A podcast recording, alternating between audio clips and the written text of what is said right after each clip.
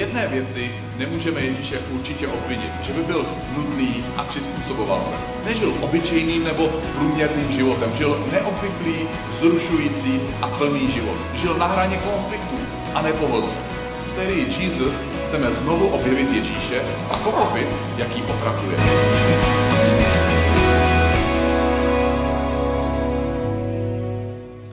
Krásný večer, vítám vás všechny na palubě. Eh, pokračujeme v tématu, který má tak eh, krásný název a je to, je to to nejdůležitější slovo z celého křesťanství, z celé křesťanské víry a to je Ježíš, Jesus.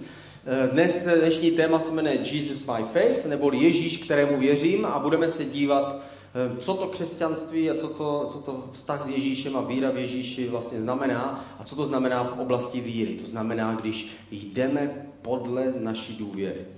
Není to úplně, uh, úplně jednoduché téma, protože každý z nás svoji víru potřebuje na různé věci. Když se podíváme na tenhle, tohle téma, tak předtím vám řeknu jeden takový příběh. Uh, není to úplně vtip, ale je to příběh o tom, jak v nebi u Perlové brány, Perlová brána je to místo, kudy má kudy má prochází lidé do nebeského království a tam podle vtipů, které se říkají, tak má stát svatý Petr, který má přijímat lidi, kteří tam přichází a přichází tam muž, který zemřel a přichází k bráně a Petr říká, vy byste chtěl vstoupit dál do nebeského království? On řekl, samozřejmě, každý by tam chtěl vstoupit, já tam chci vstoupit.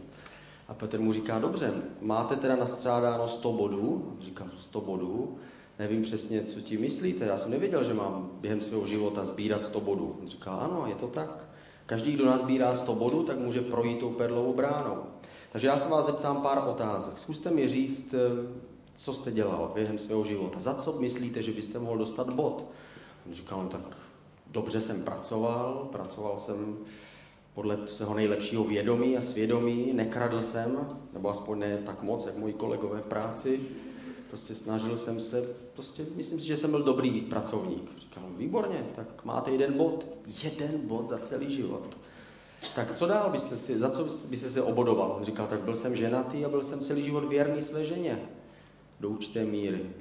Říkal, výborně, tak určitě tři body. Říkal, čtyři body za tyhle dvě věci dohromady. Tak co ještě byste mohl říct? No občas jsem chodil do kostela, a když v televizi bylo to kuře, tak jsem tam poslal nějaké peníze a přispěl jsem na, na nějakou dobročinnost eh, občas. Řekl, výborně, tak máte další bod. Říkal, další bod, mám pět bodů z celého svého života. Říkal, jestli nemáte nic víc, co byste mohl říct. On říkal, no tak to je jediná šance, jak bych se mohl dostat za tu bránu, je, že by mi to Bůh dal jen tak z milosti. A Petr řekl, výborně, vstupte dál. Když přemýšlíme o víře, tak vždycky víra znamená, že my očekáváme, že Bůh nám doplní něco, na co my nestačíme. To znamená, jádrem křesťanské víry je to, že člověk je milovaný Bohem, je, je, je někdo důležitý, ale zároveň, že každý z nás potřebujeme Boha v nějaké situaci svého života. 2. Korinským, což je první verš, který máme, 5. kapitola, 17. verš, tady je v Bibli napsáno, kdo je v Kristu, nebo kdo věří v Ježíše, je nové stvoření. Staré věci pominuly a hle je tu nové. Tady vidíme jádro křesťanství, je tady šance na změnu. Všechno se může změnit. Všechno v naší přítomnosti, věci, ze kterými nemůžeme hnout, se můžou díky Bohu změnit. Biblii napsán častokrát krásný obrázek. Z pouště může Bůh udělat kvetoucí zahradu. Ale nejenom co se týče naší přítomnosti, také naší, co se týče naší věčnosti. Bůh může změnit naši věčnost.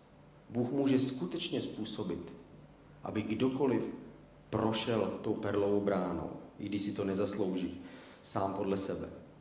Eh, my dneska já použiju takový krásný příběh, řeknu vám, řeknu vám příběh o ženě, možná ten příběh znáte, možná, že ne.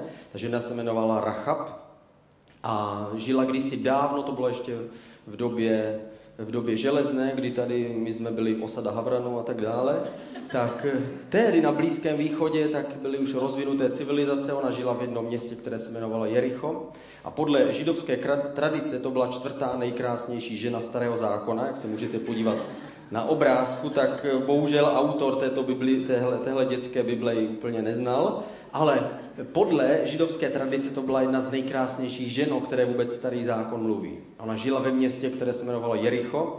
Jericho je město za Jordánem a za řekou Jordán a k tomu té řeci Jordán přitáhl kdysi dávno izraelský národ. Podle toho, jak o tom mluví Bible, tak Mojžíš vyvedl izraelský národ z Egypta a řekl, Bůh nás posílá do zaslíbené země, kde jsou lidé, kteří žijí velmi, velmi nemorálním způsobem a my máme přijít a máme si tu zemi od nich vzít. A jedno z největších měst, které na ně čekalo na té cestě do té zaslíbené země, do toho do toho za té země za Jordánem, bylo Jericho. Jericho bylo obrovské město tehdejší doby, byly tam tlusté zdi, které, po které mohly jezdit vozy.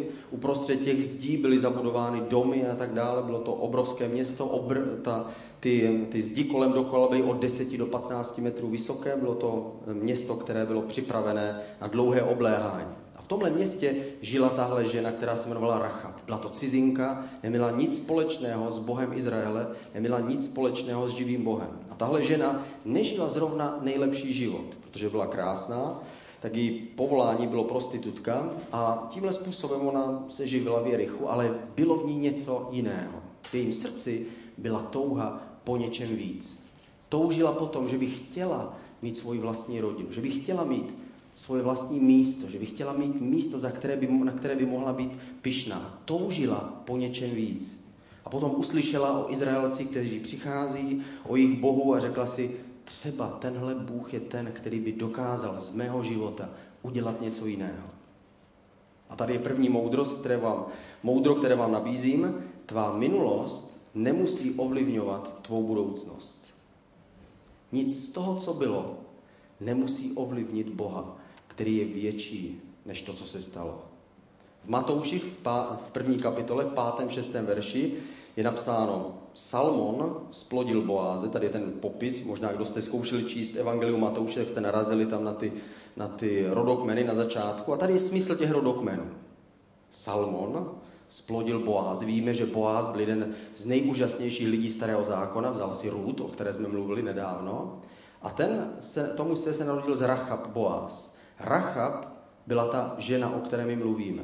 Byla to cizinka, která se stala nakonec otcem a před, prapředkem krále Davida. Jišaj byl otec krále Davida a z krále Davida se nakonec narodil Ježíš Kristus. Byl to prapředek Ježíše Krista. Bůh změnil tuhle cizinku na praprababičku Ježíše Krista. Všechno začíná touhou v našem srdci. Rachab toužila po něčem víc. A Bůh tu touhu vidí. Bůh vidí i tvoji touhu. My můžeme po něčem toužit. A možná o tom nikdo neví, ale Bůh to ví, Bůh to vidí. My toužíme po smyslu života, chceme, aby náš život za něco stál. Možná, že toužíš po spravedlnosti a říkáš si, tady ta lidská spravedlnost má tak krátké ruce a nohy, ale je věčná spravedlnost. Možná, že toužíš po pokoji a říkáš si, chtěl bych konečně vplout do přístavu, kde ty vlny tohle zmateného světa a života pominou. Je jedno, po čem toužíš, ale Bůh tvůj tužby, tužby vidí. Tak jako viděl tužbu Rachab. Ona řekla, my nevíme to přesně, není to tam popsáno, ale možná, že ve svém pokoji tajně řekla Bože Izraeli, jestli si pomoz mi nějakým způsobem, změň můj život, udělej zázrak v mém životě. Já bych chtěla žít jinak, než jak žiju teď. Jinde, než jak žiju teď.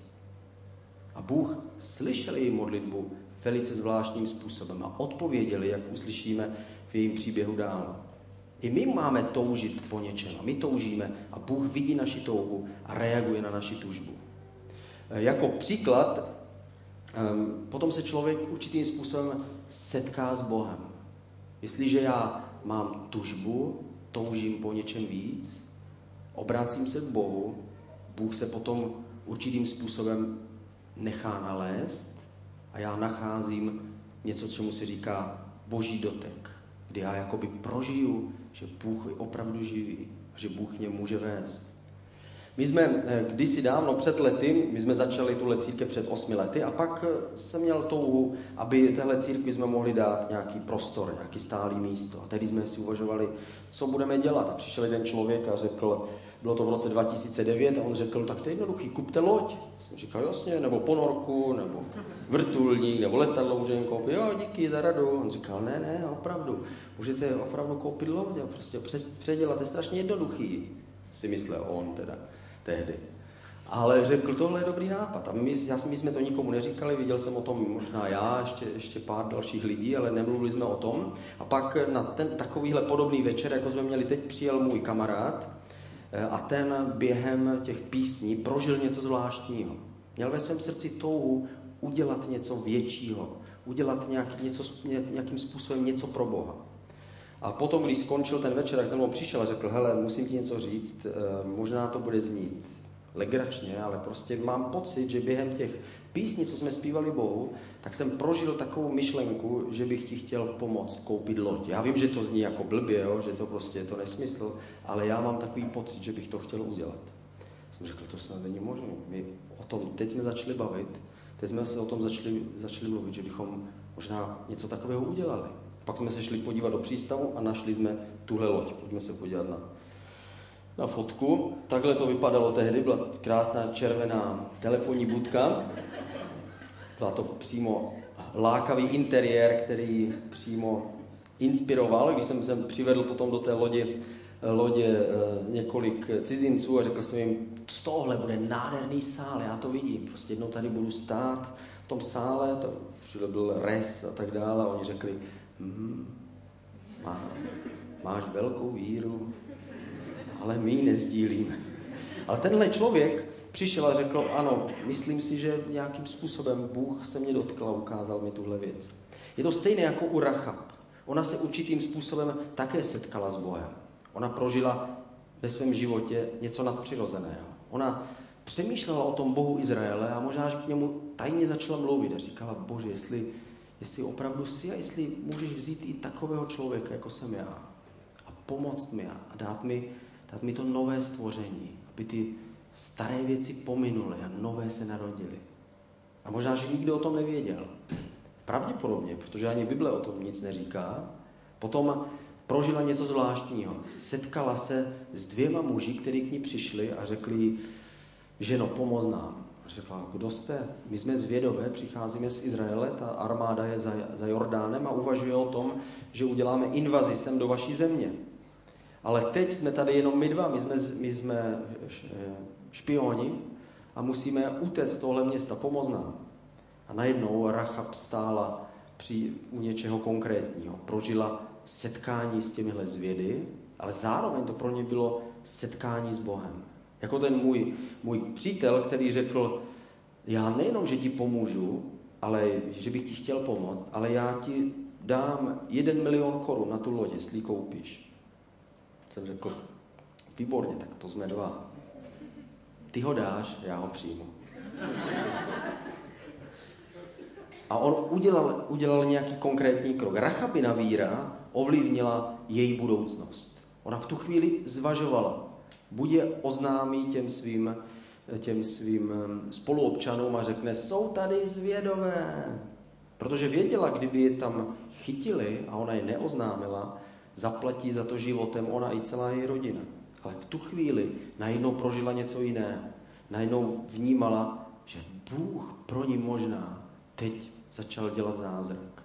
Možná, že tohle je začátek jejího nového života, její nové naděje, její nové budoucnosti. A tady je druhé moudro, které vám nabízím. Tvá víra ovlivní tvou budoucnost. Bůh ovlivní tvou budoucnost. A my do, ní, do té budoucnosti s Bohem vstupujeme vírou. Že věříme, že Bůh je s námi. V Jozue v druhé kapitole od 8. verše, já budu číst to místo, tady je psáno právě ty věci, které jsem říkal. Zvědové ještě ani neulehli, když ním na střechu vystoupila Rachab a řekla, vím, že hospodin vám dal tuto zemi. Vždyť jsme kvůli vám strachy bez sebe, všichni obyvatelé země před, se před vámi třesou. Slyšeli jsme, jak hospodin před vámi vysušil vody Rudého moře, když jste vycházeli z Egypta. I co jste provedli obědama emorejským králům za Jordání, které jste vyhladili jako proklaté. Jak jsme to uslyšeli, vyrazilo nám to dech a všichni jsme před vámi ztratili odvahu. Hospodin, váš Bůh, je přece Bohem nahoře na nebi i dole na zemi. Proto mi prosím vás, přísahejte při hospodinu, že za milosedenství, které jsem vám prokázala, i vy prokážete milosedenství rodině mého otce. Dejte mi prosím záruku, že necháte naživu mého otce a matku, mé bratry a sestry i všechny, kdo k ním patří. Zachraňte nás před smrtí. A tady Rachab vyjadřuje svoji víru. Byla to mimořádná žena. Oba dva zvědové z toho byli naprosto překvapení. Myslela si, že, mysleli si, že možná někoho přesvědčí, aby jim dal šanci uniknout z toho města, protože už po nich šli nepřátelští vojáci. Ale tahle žena je překvapila. Říká jim, já věřím, že Bůh vám tohle město dá. A já věřím, že když se obrátím na vás, že vy mě zachráníte. Byla to mimořádná žena. Věřila v Boha Izraele. Proto ukryla z vědy, když přišli, když přišli její domácí vojáci jeho domovského města, tak řekla, oni tady nejsou. Potom jim řekla, oni ve skutečnosti už odešli a vyšli z Jericha ven, běžte je hledat, určitě budou na nějaké cestě. A i vojáci vyšli z Jericha a honili je, hledali je po všech cestách, oni zatím čekali u ní doma a potom je pustila ze svého okna ven, protože její okno bylo shodou okolností součástí městských hradeb. Takže se dívala přímo ven na Jordán. A tam jim spustila lano a oni utekli eh, a dala jim šanci utéct. To proto, že věřila v Boha. Rozhodla se, že bude důvěřovat Bohu. Důvěřovat Bohu. V Jozuovi v druhé kapitole ve 14. verši oni odpovídají a říkají, položíme za vás život, odpověděli ti muži. Nesmíte ale naší úmluvu vyzradit, až nám hospodin dá tuto zemi, zachováme se k tobě milosrdně a věrně. Tady dávají Rachab svůj slib. Rachab tam stojí a před ní stojí dva cizí muži a ona všechno dává v šanc. Možná, že už by se nikdy, možná se už nikdy nevrátí. Možná, že zapomenou na její pomoc. Ale ona nespoléhá jenom na pomoc těchto mužů. Ona spoléhá, že Bůh Izraele jí poslal tyhle dva lidi, aby ji a její rodinu zachránil a vytrhl z tohohle světa. Viděla úplně jiné věci a zachovala se úplně jinak než všichni ostatní obyvatelé jejího města. A zvědové jí tady dávají slovo a Rachab jim věří, věří Bohu a říká, dobře, já beru tento slib. Když se setkáváme s Bohem, když cítíme, že On reaguje na naši tužbu, kterou máme v srdci, tak je důležité, abychom mu uvěřili. I my musíme Bohu uvěřit a přijmout jeho slib. Bože, věřím, že to, co nevidím, tak ty způsobíš. Martin Luther, kterého uvidíme na obrázku, které, který zlí jazykové považují za obrázek nějakého pražského taxikáře, ale je to Martin Luther, největší, největší reformátor, reformátor Evropy, popsal charakteristiku víry takto. Víra vidí, co jiní nevidí a nevidí, co všichni vidí. A právě v téhle situaci byla Rachab. Najednou ona viděla sem přichází Izrael, jeho Bůh. A já mám šanci stát se součástí toho, co ten Bůh tady bude dělat. Jak je to možné, že byla ochotná nevidět ty věci, které byly zřejmé? Jejich hradby byly obrovské, nedali se jednoduchým způsobem prorazit, byly, měli několik vrstev, nedalo se jenom snadno, snadno je rozbít. Věděla, že tohle město je nedobytné a všichni jsou připraveni bojovat. A přesto si byla jistá, že Bůh způsobí zázrak a že nakonec tohle město padne a já jediná budu zachráněna. Jak, jak je to možné, že si byla jistá? Protože měla externí zdroj jistoty. Její jistotou se stalo něco jiného, nebo někdo jiný. Její jistotou se stala víra. Aniž by se to uvědomila, ona začala věřit, že Bůh je schopen. Možná, že i ty máš něco, o čem víš, že ti s tím může pomoct jenom Bůh. Každý z nás má něco, o čem víme, že nám s tím může pomoct pouze Bůh. Možná je to věc naší přítomnosti a možná je to věc naší věčnosti. Ale každý z nás máme něco, kvůli čemu se musíme spolehnout na Boží pomoc. Jako v příběhu Abrahama. Abraham byl jeden z patriarchů starého zákona a ten měl jenom jeden problém. Bůh k němu kdysi promluvil a řekl mu, Abrahame, celá tahle země, kterou vidíš, bude tvá a tvých potomků. A byl tam pouze jeden problém. Abraham neměl žádné potomky a už byl starý. Řekl, tady došlo k nějaké chybě. Buď ten dopis přišel k někomu, komu neměl přijít, nebo se Bůh spletl, nebo zapomněl na to. A trvalo to ještě mnoho let. Abrahamovi cesty víry, než jeho žena otěhotněla a narodil se jim syn, ze kterých bylo potom mnoho a mnoho potomků a naplnili celou zemi, kterou dneska nazýváme Izrael. Naplnili celou to místo, které viděl Abraham. A stejně tak já a ty někdy potřebujeme s nějakou věcí pomoc přímo od Boha. Potřebujeme ten slib, potřebujeme ten boží dotyk tušit a věřit, že Bůh je s námi. Tak jako já, když jsem mluvil s tím svým kamarádem, který mi řekl, hele, nevím, jestli to je nesmysl, ale mám ti pomoct koupit loď. A najednou jsem v tom ucítil, Bůh je se mnou, tohle, tohle nemohlo se stát jenom tak. Byl to pro mě ten zdroj jistoty.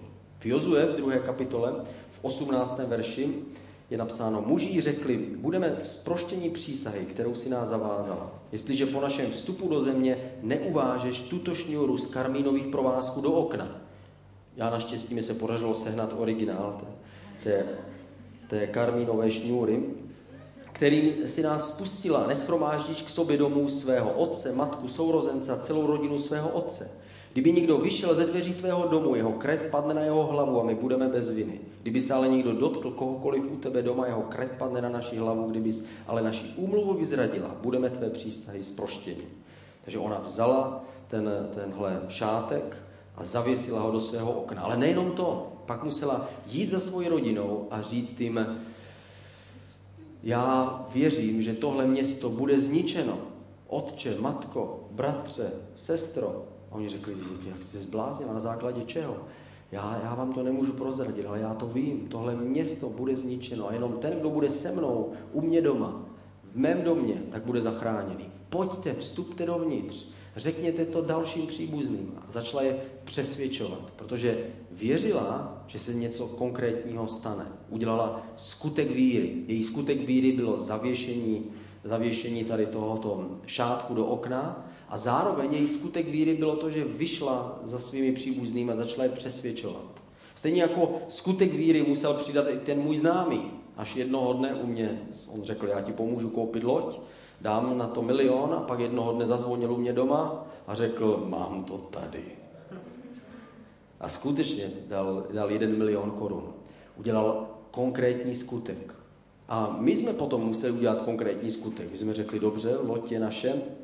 A teď dalším krokem je to, že musíme poslat loď na opravu do mělníka, do doku. A řekli jsme, dobře, věříme teda, že Bůh je s námi, ano, věříme a loď jsme tam vyslali, pojďme se podívat na tu fotku když byla už, už v doku, v Mělníku a když se mi tam viděli, mi tam dotáhli a viděl jsem, že na to nemáme žádné peníze, že nejsme schopni zaplatit tu opravu. A oni se zeptali, máme začít pracovat? A já jsem řekl, ano, určitě, začněte, žádné zdržování. Oni řekli, víte, že jenom dotažení lodi sem stojí 80 tisíc? Pohodě. To už je nic, když to schrneme se vším ostatním. Když věříme, vždycky ta víra obsahuje něco, co nenávidíme. To slovo se jmenuje risk. Že my riskujeme, že někdo se nám bude smát. Že my riskujeme, že někdo nám řekne, ty se zbláznil. Že někdo nám nebude věřit, že to máme v hlavě úplně v pořádku.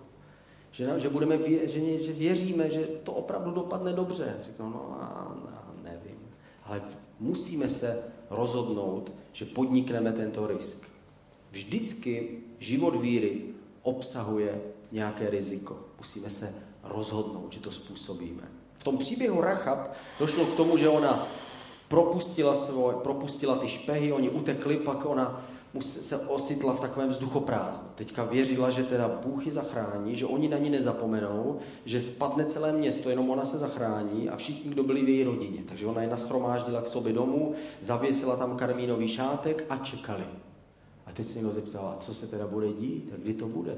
A teď najednou uviděli, jak Izraelci přichází k městu Jerichu. Řekli si, hele, oni přichází k městu, ale my naši vojáci na ně hážou banánové šlubky a oni stojí jenom dole a začínají obcházet kolem dokola. Kdy začnou bojovat, jak to teda dopadne? Rachab řekla, nevím, ale prostě nějak to dopadne určitě.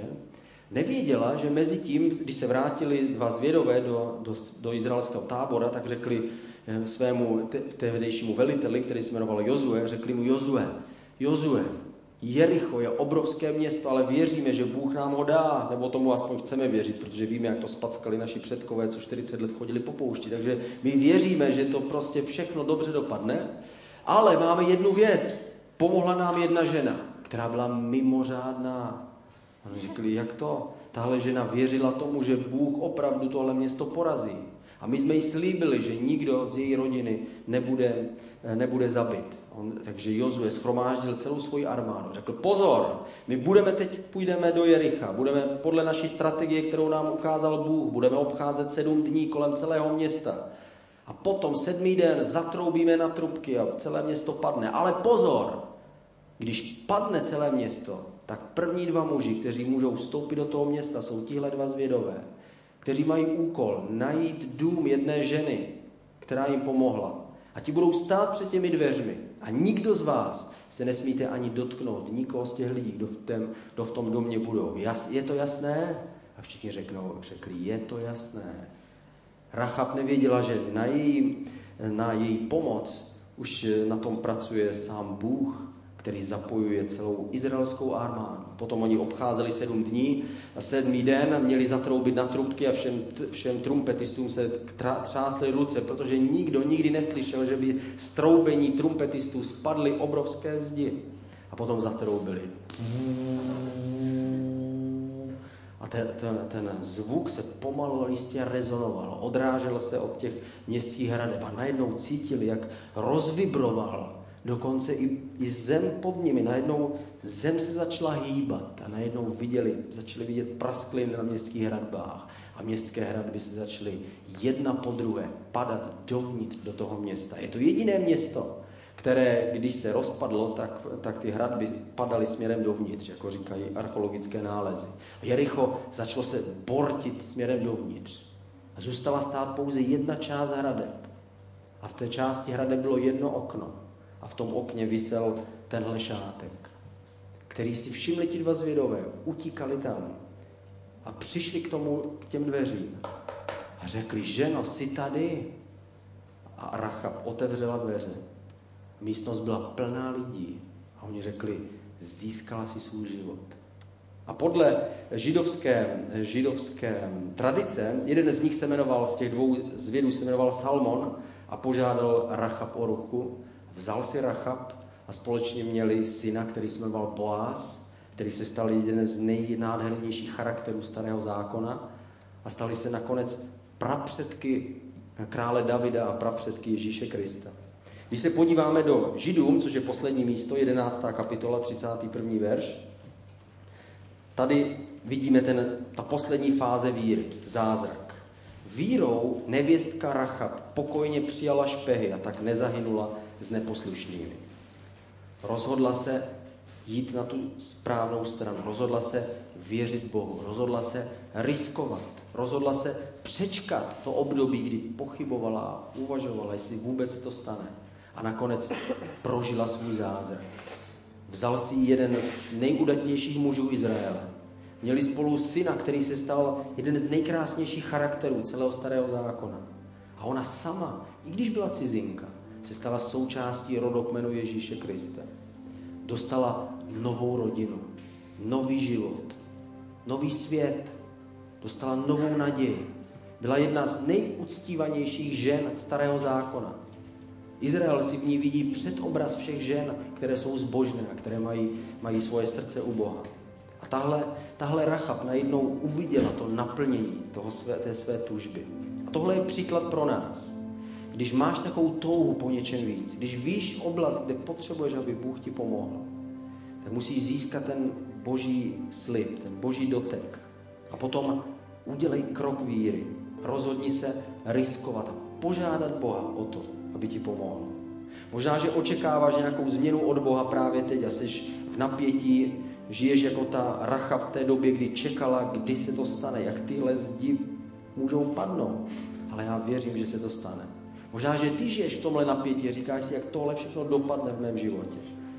Ale lidsky je to nemožné. Ale co není, co je nemožné pro nás, to není nemožné pro Boha. Bůh nás někdy přivádí do bodu, kdy jsme závislí už jenom na něj a dělá to z jednoho důvodu, protože tehdy má plný a dokonalý vliv na náš život. Tehdy může formovat naše nitro a formovat naše srdce, když jsme plně závislí na jeho pomoci. Všechno začíná naším rozhodnutím. Co chceš změnit? Jako Rachab se rozhodla, já chci mít nějaký jiný život. Jako my jsme řekli, my chceme, aby tahle církev měla svoje vlastní místo. Teď si představ, co chceš, aby Bůh ve tvém životě změnil. Ať je to nemoc, práce, finance, vztah s ním, vztah s nějakým člověkem. A udělej krok víry. Řekni, Bože, udělej to pro mě. A zvol si symbol, jako ona měla symbol tady tento šátek, který asi byl celý, celý život až do smrti ho měla pověšený ve svém pokoji. Stalo se to pro ní symbolem toho, jak Bůh ji zachránil. Ty si zvol nějaký symbol, napiš si to na papír, napiš si to jako obrázek do své mysli, protože Bůh je stvořitel, uzdravitel, zaopatřitel. On je vítěz nad všemi problémy. Zkus teď v tuhle chvíli říct Bohu, co chceš od něj. Kde potřebuješ jeho pomoc. Tak, aby to nikdo neslyšel. Ve své mysli, ve svém srdci. Řekni mu, co od něj žádáš. V čem spoleháš na něj. Bože, změň mě, uzdrav mě, přines mi nový život. Zbav mě zlozvyku, těch špatných věcí. A Bože, vstup do mého života. Přines mi nový život, novou naději. A já tě prosím za ty, kteří ve svém srdci tebe žádali. Bože, pomoz jim, uzdraví dej jim najít tvoji naději, tvůj nový život ve jménu Ježíše. Amen.